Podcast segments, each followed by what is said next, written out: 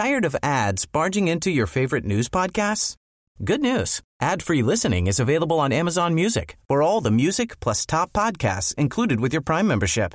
Stay up to date on everything newsworthy by downloading the Amazon Music app for free or go to amazon.com slash news ad free. That's amazon.com slash news ad free to catch up on the latest episodes without the ads.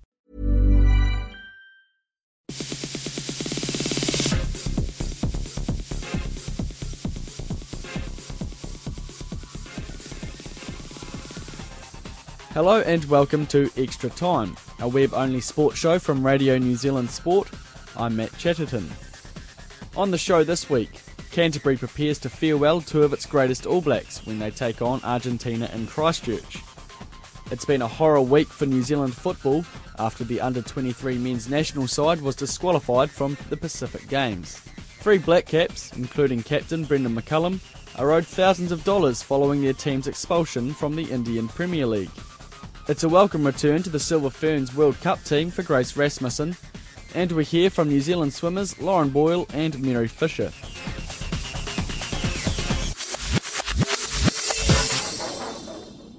Tonight marks the start of the 2015 Rugby Championship, when the All Blacks take on Argentina at AMI Stadium in Christchurch. In what could be called the first real test of the World Cup year, it is expected to be a memorable game for many reasons. For two players, Highlanders wing Waisake Naholo and Crusaders hooker Codie Taylor, it marks the start of what is hopefully a prosperous career in the black jumper. For two others, though, it signals the end of their career. A sellout crowd is set to farewell Dan Carter and Richie McCaw. It's the pair's final match as All Blacks in Christchurch. And while hometown emotions are likely to run high, the two legends of Canterbury rugby are keeping cool heads going into the showdown with the Pumas. Sally Murphy reports. It's the All Blacks' first test in Christchurch since they played France in 2013, and it's likely to be Dan Carter's and Richie McCaw's last time playing on home soil. McCaw says his sole focus is the game, but he might take a few moments to reflect on his Canterbury history after the match. I, I want to make sure that, from a personal point of view and a team point of view, we, we play well. That's that's the bit that get, you get a smile on your face afterwards, and uh, tomorrow is exactly like that, and um, that's about as far as I, I've thought. Although wearing the black jersey tonight, it's his home crowd that have watched him captain Canterbury to the national provincial title in 2004 and lead the Crusaders to win three titles that will be cheering him on. Some young fans have been watching him play their whole lives. It's pretty sad because this is where they've been, been playing for heaps of years, and this is like one of their home places that they play. Who's your favourite player? Um, Richie McCaw, because because he's the um, greatest kicker in the world. Dan Carter made his debut for the Crusaders in 2002 before being selected for the All Blacks in 2003. Carter says he has had to buy a few extra tickets for the game as his teammates from Southbridge Rugby Club in South Canterbury are coming to support him for his last home match. One part I love about playing here in Christchurch and I have right throughout my career is you know playing familiar uh, stadium, you know stadium that I love playing in and in, fr- in front of your your friends and family and, and also the, the awesome supporters that we have here in Christchurch. Canterbury Rugby's Chief Operating Officer Hamish Riach says the pair are some of the best, if not the best, Canterbury and New Zealand have ever seen. Oh, it's just been massive, uh, hasn't it? You know, the last 14, 15 years of two of the world's premier players right here uh, in our in our backyard, and we've enjoyed performances. More than that, though, we've in, we've enjoyed the way in which they've gone about their playing and and living. Hamish Riach says it will be hard for anyone to live up to their achievements. Through history, you have you know generational players that you know make a, a, a massive contribution, and when their time to move on comes, you know other players step forward and, and take take the spot that they've left they're certainly incredibly difficult uh, players to replace, but that's just a challenge for for the next group to, to slot in and make their contribution. After this year's World Cup, Carter will move to France, while McCaw is yet to make a decision on his playing future. The hometown fans are hoping their two favourite players are instrumental in securing another All Blacks win tonight. The match kicks off at half past seven. And following on from Sally Murphy's report, Dan Carter has told the media the significance of the occasion hasn't been playing on his mind. Not really something, uh, well, for me personally, that you, know, you think a, lot about it. It's more after the game that uh, you know your emotions start to kick in, and you know I learnt that from you know the Crusaders, and you know leading into you know my last game or my last games with the Crusaders. It didn't really affect me sort of too much, and I was just worried about you know what I needed to do to help the team perform, and then after the game, it's when the sort of emotions uh, kick in a little bit more, and, and this week's been exactly the same. You know, I haven't really thought too much. I've got, um, you know, too worried uh, or thought too much uh, about, um, I guess, sort of what this, this game actually is uh, on a personal level. But, you know, I'm sure afterwards, you know, when you see a few of your friends and family and, and reflect, uh, you know, on the career a bit more, it, it, you know, might mean a little bit more family, uh, half the Southbridge Rugby Club will be there. Yeah, I had to buy a few extra tickets just to, to keep everyone happy, uh, you know, for this game. So, no, it's uh, one part you know I love about playing here in Christchurch and I have right throughout my career is you know playing um,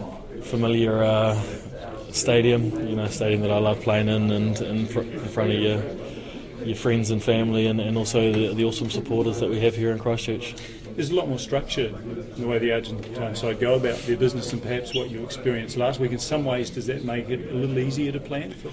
Potentially, you know, that I think it might be a bit more sort of attacking threat. You know, they really pride themselves on their kicking game and not only sort of high kicks, long kicks, but also you know the sort of little attacking kicks as well. And and uh, from watching them recently as well, look at some of their footage, they, they love to use the ball a bit as, as well. So you know they're going to be a real threat um, you know, attacking wise, probably a little bit more than, than what we used to of previous years, We're you know a lot more sort of forward orientated. So defensively, you know, if you're right on our game.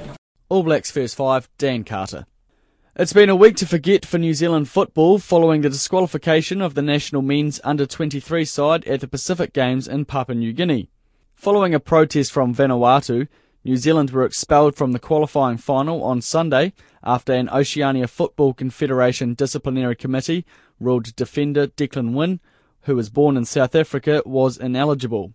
Wynne moved to New Zealand when he was 14. He has no family connection to New Zealand, but he does hold a New Zealand passport and is a citizen.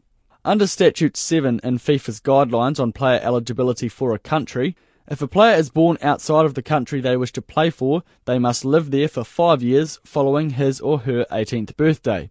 The under 23 side beat Vanuatu in the semi finals, but the OFC awarded Vanuatu the victory following their protest.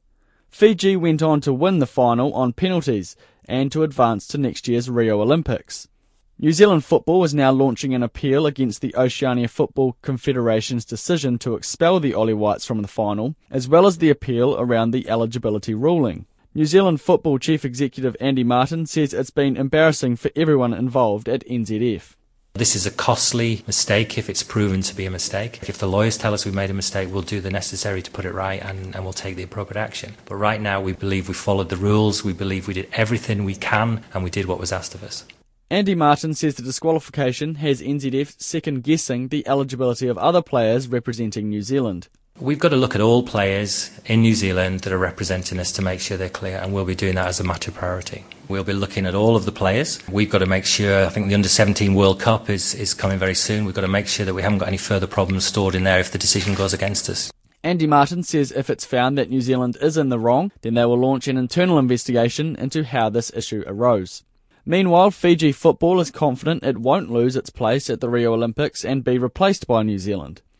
The Oceania Football Confederation is standing by the disqualification, which means the matter may ultimately end up before the Court of Arbitration for Sport in Switzerland. As stated earlier, Fiji won the tournament and qualify for the Olympics, and Fiji football president Rajesh Patel did not believe that would change. They have got uh, all the rights to go through it, but uh, we, as far as we know, we have qualified legitimately, and uh, we we are there. We're going to Rio. Uh, Oceania Football knows that no, we have qualified and we are through.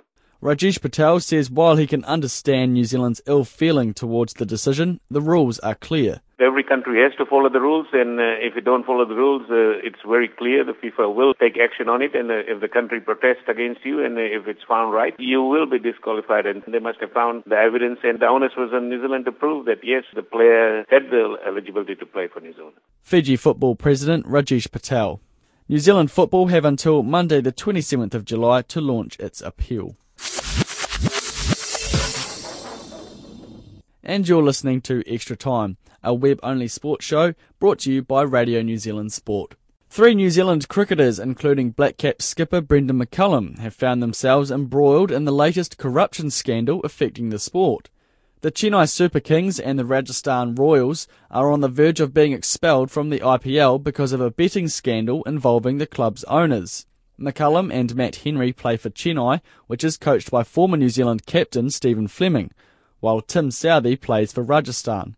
The New Zealand Cricket Players Association Chief Executive Heath Mills told Stephen Hewson the trio have simply been caught in the fallout of an Indian investigation. For the players, it's, it's all a bit up in the air. Um, we might see a situation where the two teams um, are moved from their current owners uh, and then bought by other potential owners. So the players might, in effect, just end up moving with uh, the two teams to, to new ownership. Or um, the players' contracts may well end up being terminated uh, by the BCCI, uh, and they, which would mean they may have to go back into a player auction early next year. Where, where does the problem centre? Where, where do these corruption allegations come from and, and evolve? This is a, a long-standing inquiry um, that's come from the Mudgal Committee, which is set up by the Supreme Court in India, I think close to 18 months, two years ago now, to to investigate the allegations around corruption and and uh, representatives of team owners betting on matches in, in, the IPL a couple of years ago. So the, the, the wheels have turned quite slowly, um, and these appear now to be uh, the recommendations that have come from that inquiry um, by that committee. Uh, so uh, we, are not across the detail of the recommendations. We're, we're, working to try and establish a bit more facts, or a bit more of the facts around the recommendations and what it may mean um, for obviously the IPL and, and our players who are, are affected. What have the players said? The, the, New Zealand players, the likes of Brendon McCullum, Tim Southee, that you've spoken to? They're obviously disappointed that this is a bit makes um, you know their uh, their environment a bit uncertain now. They're obviously not sure whether they're going to end up playing in the IPL next year or whether they'll go back into an auction or whether uh, they'll end up remaining with this team and this team could potentially um, that, that, they play for now could end up uh, being bought by new owners. One thing we do know is that the IPL is extremely successful. It um, does exceptionally well commercially and financially. So, with no doubt that the the Indian Cricket Board will want eight teams to remain in the IPL. Um, and you know, and if it's they don't, these two franchises don't remain with the current owners, then I'm sure that they will look to sell them to new owners. Um, I suspect we won't know exactly the outcomes there for for a wee while yet. What about financially? Where are they at? Have, are all their payments up to date? As is always the case with the IPL contract, the payments are staggered over the course of the, of the year, and and um, some of the players are still owed some money uh, relating to the previous IPL. So we'll need to work that through for them. Uh, the IPL playing contract is actually a three-party contract with the player, the franchise, and also the BCCI, the Indian Cricket Board. So, um, in terms of any monies that are owed to players, uh, the BCCI would have to take some responsibility there. So, we just need to wait and see um, where this ends up in the coming weeks and months, and then look to assist the players to to um, to to ensure that they receive the monies they're owed from the last IPL, um, and hopefully help them navigate their way through whether they're going to be in an auction next year or end, ending up with a new team. So some of those payments are already past due, are they? Yeah, and that's not not atypical uh, for the IPL and the and, and the, and the contracts. The players uh, always end up being paid, but sometimes it's not necessarily on time, um, and that's not an uncommon problem. So that in itself isn't alarming. Uh, we we just need to to make sure that they are all paid what they're owed. We're talking hundreds of thousands of dollars in these cases too, though, aren't we? Uh, in some cases, yes, not not in all cases. Uh, it's you know, some players, as we know, are very well remunerated uh, within the IPL uh, through their playing agreements. So, and the payments are, are broken into four payments, and they're made over the course of a 12-month period. So, um, yeah, that's uh, we just need to make sure that all the payments pertaining to the previous contract period are paid. We're re- reasonably comfortable that they will be because the BCCI, the Indian Cricket Board, is a party to the contract and they're not going anywhere. So it just could get a little bit messy if the two teams end up being uh, removed from the IPL or their ownership changes hands. At what point would you become concerned? I mean, are we talking a month from now if the money still hasn't turned up? It'd be a couple of months from now. I'd start to be concerned. I mean, it's not uncommon for payments to players uh, to be a couple of months behind schedule. What about Brendon McCullum? How's he feeling? Because given that he's found himself around the edges of the Chris Cairns case and, and now another corruption scandal involving a team that he plays for, I mean, there's no suggestion of his involvement, but he seems to be getting dragged into things. Oh, look, I, I think uh, you know Brendon's pretty philosophical, and uh, you know this obviously is unfortunate. Uh, this these events um, occurred prior to him playing for the for the Chennai team, as I understand it, um, and you know it's unfortunately it's uh, an issue that our players have had to deal with over the years within cricket. Um, the important thing from our point of view as an organisation is that our guys are well educated, uh, which we're very confident they are now, much better than we, have been previously. Uh, they're well educated, they know what to look out for, and that they avoid any situations around corruption. It's you know obviously difficult uh, in some environments, but um, you know we're pretty confident in our guys now, and you know Brendon you know will be disappointed with what's happened, um, but he's currently playing in England, um, and he will philosophically. Um, I guess, have to uh, prepare himself for potentially being with Chennai next year with a new owner, or maybe the status quo remaining, or, or going back into the player auction. Um, unfortunately, you can't, you know, players can't necessarily stop um, these things from happening. They happen around them. They're just got a part of the environment. You've got to deal with it. Heath Mills of the New Zealand Cricket Players Association talking to Stephen Hewson. Silver Ferns midcourter Grace Rasmussen has spent the past four years in and out of the New Zealand team due to injury. And after last year's heavy defeat to the Australian Diamonds in the final of the Commonwealth Games in Glasgow, Silver Ferns coach Wai Taumaunu recalled Rasmussen to the side ahead of this year's Netball World Cup in Sydney. It's a welcome return for the 27 year old, who was unfortunately ruled out of the last World Cup in 2011 when she suffered a season ending injury to her ACL. I caught up with Rasmussen while the Silver Ferns prepare for their three test series against Fiji and South Africa starting next week and asked her what it's like to be back in the New Zealand Netball World Cup team. I was really disappointed, obviously, missing out in, in such a crucial team. But um, yeah, I think that I've um, put in the hard yards, and you know, I've backed myself, and I've um, put my best foot forward um, for this campaign. And you know, thankfully, I've been given the opportunity to um, play at the World Champs this year. And what sort of uh, what sort of words of uh, encouragement, I suppose, have Wai given you over the last few years leading up to the World Champs this year? Um, yeah, obviously, um, I've had a few things to work on. Um, you know, since the last World Champs, and um, it's just making sure that I've gone away and um, try to, um, you know, improve that. And I think that um, personally, I've I've had a few things that I sort of wanted to um, set myself and obviously achieve, and I think that uh, I've come quite a long way since then. And um, yeah, so it's pretty positive. just making as I said before, been given the opportunity to, to, represent New Zealand. And what were some of those goals that you set yourself uh, in the lead up to into the World Champs this year? Um, I think consistent consistency was a main one. I think that um, you know I tend to play a few good games and then sort of drop back. So it's just making sure, um, particularly in the ANZ Champs season leading, you know, obviously to selection um, trials, um, I was wanting to make sure that I main, maintain consistency. So I was just making sure that I, you know, um, centre pass received is quite an important stat. Um, you know, possession rate, um, feeding into the circle. So it's just those sorts of things that I was, you know, obviously working on. And, and yeah, thankfully my stats, you know, proved to be quite well, you know, this season and. you know, hence the result and selection into the team. And uh, so going into the uh, into the world champs or in the build up, what's the fitness like? You're feeling uh, like your body's at 100% going into it? Yeah, definitely. You know, um, this is such a pinnacle event. This is what you you know train hard for. Wake up every you know early every morning um, in order to uh, represent your country at these kinds of tournaments. And you know, I've put in the hard yards, and I need to back myself and just know that you know I've, I've conditioned myself. I've um, made sure that all my injuries and my little niggles are attended to, and we've got such a great management staff here that you know are on top of things. You know, before they become bigger issues. So yeah, no, I'm 100% um, confident in my abilities um, moving forward to World Champs. Silver Ferns midcourter Grace Rasmussen.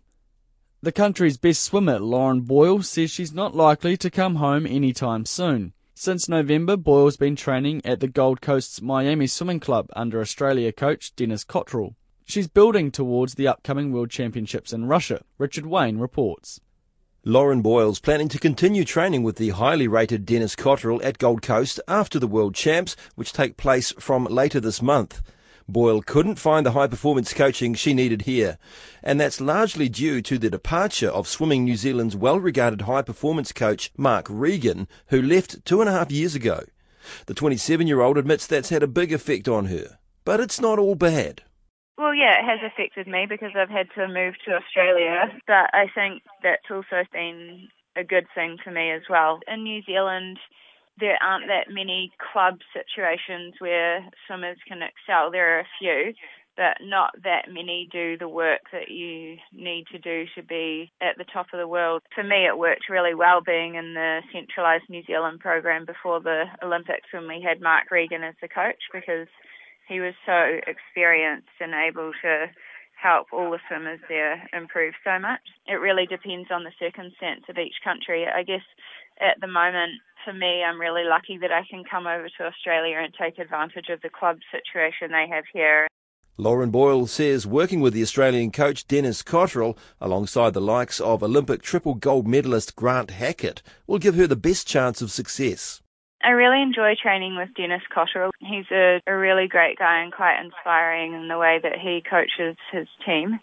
He's also created a really great environment for high performance training at the club. So the attitude of my club teammates here is really good and I enjoy being around other people who are chasing like similar goals to me, I guess. Swimming outside is pretty uh, luxurious for a New Zealander because in Auckland all our pools are covered except for the Parnell Baths. Just a side note. But and on more serious note, it's it's very easy to compete over here because the competitions are deep and they're easy to get to. Guess Australian swimming, in particular in Queensland, has a really big legacy of being a powerhouse, and it, there's a lot of history in this area of the country, especially in swimming. Following her fourth place at the 2012 London Olympics in the 400 metre freestyle, Boyle claimed three medals at the World Championships in Barcelona the following year. She then won the 400 at the Commonwealth Games in Glasgow in 2014. Boyle also broke the world record that year in the 1500 freestyle. So it's no surprise her goals have cranked up a notch or two for the upcoming World Champs in Kazan high expectations can be very good and very bad at the same time. So I try to make sure that I almost don't put too many concrete expectations of what things are going to be like and how it's going to feel when I'm there. But for me, the biggest thing that I can do and the most exciting thing that I can do for myself is to swim faster than I've ever swum before. And that's the best feeling. That will get me the best results possible, and that's what I'm going to try to do. The FINA Swimming World Championships start on July 24th in Russia. And sticking with swimming, New Zealand para swimmer Mary Fisher is enjoying a successful trip to the IPC Swimming World Championships in Glasgow. 22 year old Fisher has picked up three gold medals and one silver in the four events she's competed in. 11 medals have been won by New Zealand so far, five of them have been gold. Sophie Pascoe and 16 year old newcomer Nikita Howarth are the other two swimmers to pick up golds. The results mean New Zealand have five spots so far at next year's Rio Paralympic Games. While her wins don't guarantee Fisher one of those spots, she's determined to make the team again. I would love to go to a second Paralympic Games. London was just incredible. It's so different from going um, to a World Champ swimming meet. You've got 4,000 athletes in just this intense village where everyone is is kind of semi partying and semi preparing for their races, and it's just a unique environment being in an Olympic or Paralympic village. And uh, what has uh, the mood been like in the uh, New Zealand camp this week? So I imagine uh, with so many medals, uh, there must be quite a few happy faces around around the uh, camp. Yeah, it's been very good. And the other thing is that we have, you know, been training overseas as a team now for quite a while. So you, yeah, there's lots of banter and antics and, and fun things that go along with that. Um, but yeah, it's been it's been really nice seeing the younger athletes, especially, you know, come into the fold and and just having fun and training hard and then seeing these results this week. And um, obviously winning uh, all that gold, those three golds, is quite impressive. Going into the event, were you feeling 100% physically, like you felt like your swimming was at your best? Yeah, it's, it's interesting coming coming into this um, competition because I hadn't done that much racing this year, so I felt as prepared as I could have been. Um, but there's definitely a lot of work to, to do going forward to Rio for myself, um, which will involve a move from Wellington to Auckland and, and training with my coaches based up there. And um, it'll be it'll be nice to be training with one on one, you know, face to face with him rather than doing a little bit of to and froing. Um, so yeah, I did feel prepared going into this week, and it's it's wonderful to see what is just happening, and um, and yeah, exciting for myself and the rest of the team going going into Rio. And uh, what are some of your goals from here moving into this year and next year? Uh, you mentioned there you're going to be moving to Auckland. Is there is there any more racing mm. on the hmm. cards? Yeah, so this year, um, after we finish racing this weekend at World Champs, I'll just yeah take a couple of weeks off, and for the first time since 2007, when I made my first um, international team, I'm actually yeah going to stay over in Europe or wherever we've been racing. We nearly always come back the day after racing to New Zealand. So just taking the opportunity to see a couple of friends and do a little bit of training. But then I'll be back and racing at New Zealand short course uh, in mid-August. Um, so that will be the next kind of racing on the cards for all New Zealand swimmers, able, able-bodied and para swimmers. So that'll be good. Um, and then just talking over options with my coach in terms of what other racing we do this year and next year and looking at those selection events for Rio. Mary Fisher there speaking from Glasgow.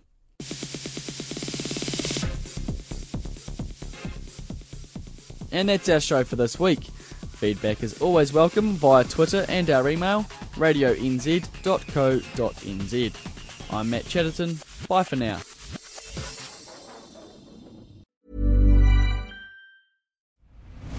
I'm Nick Friedman. I'm Lee Alec Murray. And I'm Leah President. And this is Crunchyroll Presents The Anime Effect. We are a new show breaking down the anime news, views, and shows you care about each and every week. I can't think of a better studio to yeah. bring something like this to life. And yeah, I agree. We're covering all the classics. If I don't know a lot about Godzilla, which I do, but I'm trying to pretend that I don't right Hold now. it in, hold it And our current faves. And... Luffy must have his due. Tune in every week for the latest anime updates and possibly a few debates. Oof. I remember, what was that? say what you're going to say, and I'll circle back. You can listen to Crunchyroll Presents The Anime Effect every Friday wherever you get your podcasts, and watch full video episodes on Crunchyroll or the Crunchyroll YouTube channel.